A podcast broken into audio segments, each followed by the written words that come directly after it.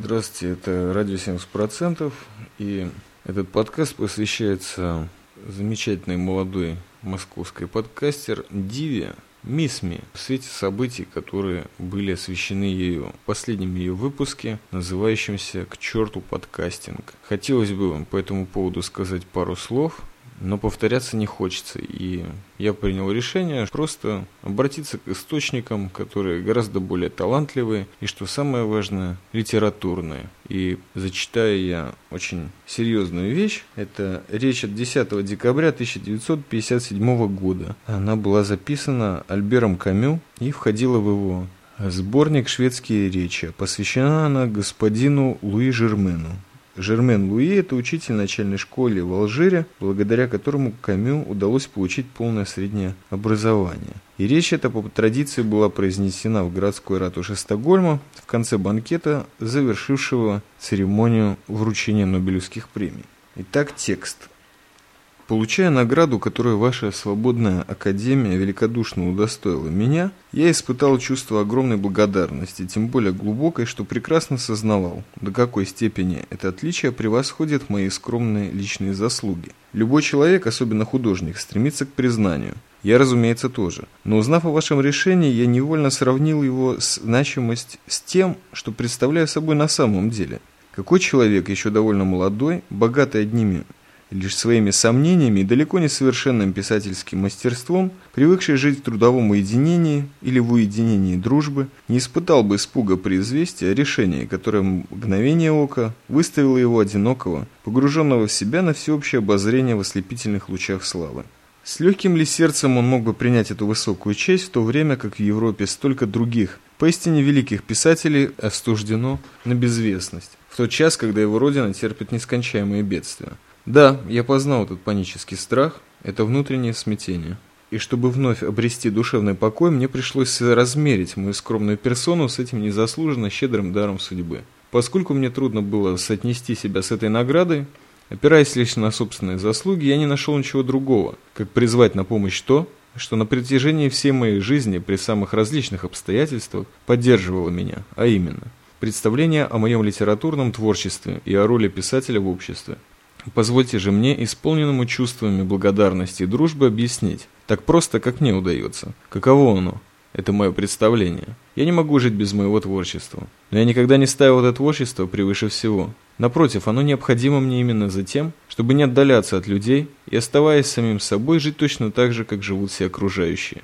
В моих глазах творчество не является утехой одинокого художника. Оно – средство волновать чувства как можно большего числа людей, дав им избранный, возвышенный образ повседневных страданий и радостей. Вот почему оно обязывает художника не уединяться, подвергает его испытанию и самыми банальными и универсальными истинами. Бывает так, что человек избирает удел художника от того, что ощущает себя избранным, но он очень быстро убеждается, что его искусство, его избранность питается из одного лишь источника – признания своего тождества с окружающими. Художник выковывается именно в этом постоянном странстве между собой и другими на полдороги от красоты, без которой не может обойтись, к людскому сообществу, из которого не в силах вырваться. Вот почему истинному художнику чуждо высокомерное презрение. Он почитает своим долгом понимать, а не осуждать. Если ему приходится принимать чью-то сторону в этом мире, он обязан быть только на стороне общества, где, согласно великому изречению Ницше, царить дано не судьбе, но Творцу, будь то рабочий или интеллектуал. По той же причине роль писателя неотделима от тяжких человеческих обязанностей. Он по определению не может сегодня быть слугой тех, кто делает историю. Напротив, он на службе у тех, кто ее претерпевает, противном случае ему грозят одиночество и отлучение от искусства. И всеми армиями тирании с их и миллионами воинов не под силу будет вырвать его из ада одиночества, даже если, особенно если, он согласится идти с ними в ногу. Но зато одного лишь молчания никому неизвестного узника, обреченного на унижение и пытки где-нибудь на другом конце света, достаточно, чтобы избавить писателя от муки обособленности – по крайней мере, каждый раз, как ему удается среди привилегий, дарованных свободой, вспомнить об этом молчании и сделать его средствами своего искусства всеобщим достоянием. Ни один из нас недостаточно велик для такого призвания. Но во всех обстоятельствах своей жизни, безвестный и временно знаменитый, страдающий в кандалах тирании и пока что наделенный свободой слова, писатель может обрести чувство живой солидарности с людьми, которое оправдает его существование. При этом единственном и обязательном условии, что он взвалит на себя, насколько это в его силах, две ноши, составляющие все величие нелегкого ремесла – служение правде и служение свободе. Поскольку призвание художника состоит в том, чтобы объединить, возможно, большее число людей, оно не может зиждиться на лжи и рабстве, которые повсюду, где они царят, лишь множат одиночество. Каковы бы ни были личные слабости писателя, благородство нашего ремесла вечно будет основываться на двух трудновыполнимых обязательствах – отказе лгать о том, что знаешь, и сопротивление гнету. В течение 20 и более лет безумной истории я, заброшенный беспомощным, как и все мои сверстники, в бешеный водоворот времени, поддерживал себя одним только смутным ощущением того, что сегодня профессия писателя – честь, ибо это занятие обязывает, и обязывает не только писать. Меня, в частности, оно подвигло на то, чтобы нести в меру моих сил и способностей вместе со всеми, кто пережил ту же историю, крест несчастья и факел надежды, символ всего, что мы делили между собой – Людям, родившимся в конце Первой мировой войны, отметившим свое двадцатилетие как раз в момент возникновения гитлеровской власти и одновременно первых революционных процессов и для вязчего усовершенствования их воспитания ввергнутыми в кошмар испанской и Второй мировой войн, в ад концентрационных лагерей, в Европу пыток и тюрем, сегодня приходится воспитывать своих сыновей и создавать ценности в мире, которому угрожает ядерная катастрофа. Поэтому никто, я думаю, не вправе требовать от них оптимизма. Я даже придерживаюсь мнения, что мы обязаны понять, не прекращая одновременно бороться с этим явлением, ошибку тех, кто, не выдержав гнета отчаяния, оставил за собой право на бесчестие и канул в бездну современного нигилизма. Но факт остается фактом. Большинство из нас, как у меня на родине, так и в Европе, отринуло этот нигилизм и перешло к поиску нового смысла жизни. Им пришлось освоить искусство существования во времена, чреватые всемирной катастрофой, чтобы, возродившись, начать ожесточенную борьбу против инстинкта смерти, хозяйничающего в нашей истории. Каждое поколение уверено, что именно оно призвано переделать мир. Мое, однако, уже знает, что ему этот мир не переделать. Но его задача, быть может, на самом деле еще величественнее. Оно состоит в том, чтобы не дать миру погибнуть. Это поколение, получившее в наследство изуродованную историю – Смесь разгромленных революций, обезумевшей техники, умерших богов и выдохшихся идеологий. Историю, где нынешние заурядные правители, уже не умея убеждать, способны все разрушить. Где разум опустился до прислуживания ненависти и угнетению. Должно было возродиться в себе самом и вокруг себя, основываясь лишь на собственном неверии, хотя малую часть того, что составляет достоинство жизни и смерти.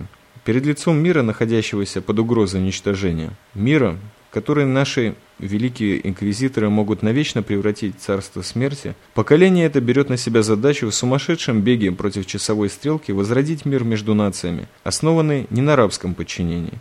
Вновь примирить труд и культуру и построить в союзе со всеми людьми ковчег согласия. Не уверен, что ему удастся разрешить до конца эту гигантскую задачу, но уверен, что повсюду на Земле оно уже сделало двойную ставку – на правду и на свободу, и при случае сможет без ненависти в душе отдать за них жизнь. Оно, это поколение, заслуживает того, чтобы его вославили и поощрили повсюду, где бы то ни было, и особенно там, где оно приносит себя в жертву. И уж во всяком случае, именно ему я хотел бы, будучи заранее уверен в вашем искреннем одобрении, переадресовать почести, которые вы сегодня оказали мне.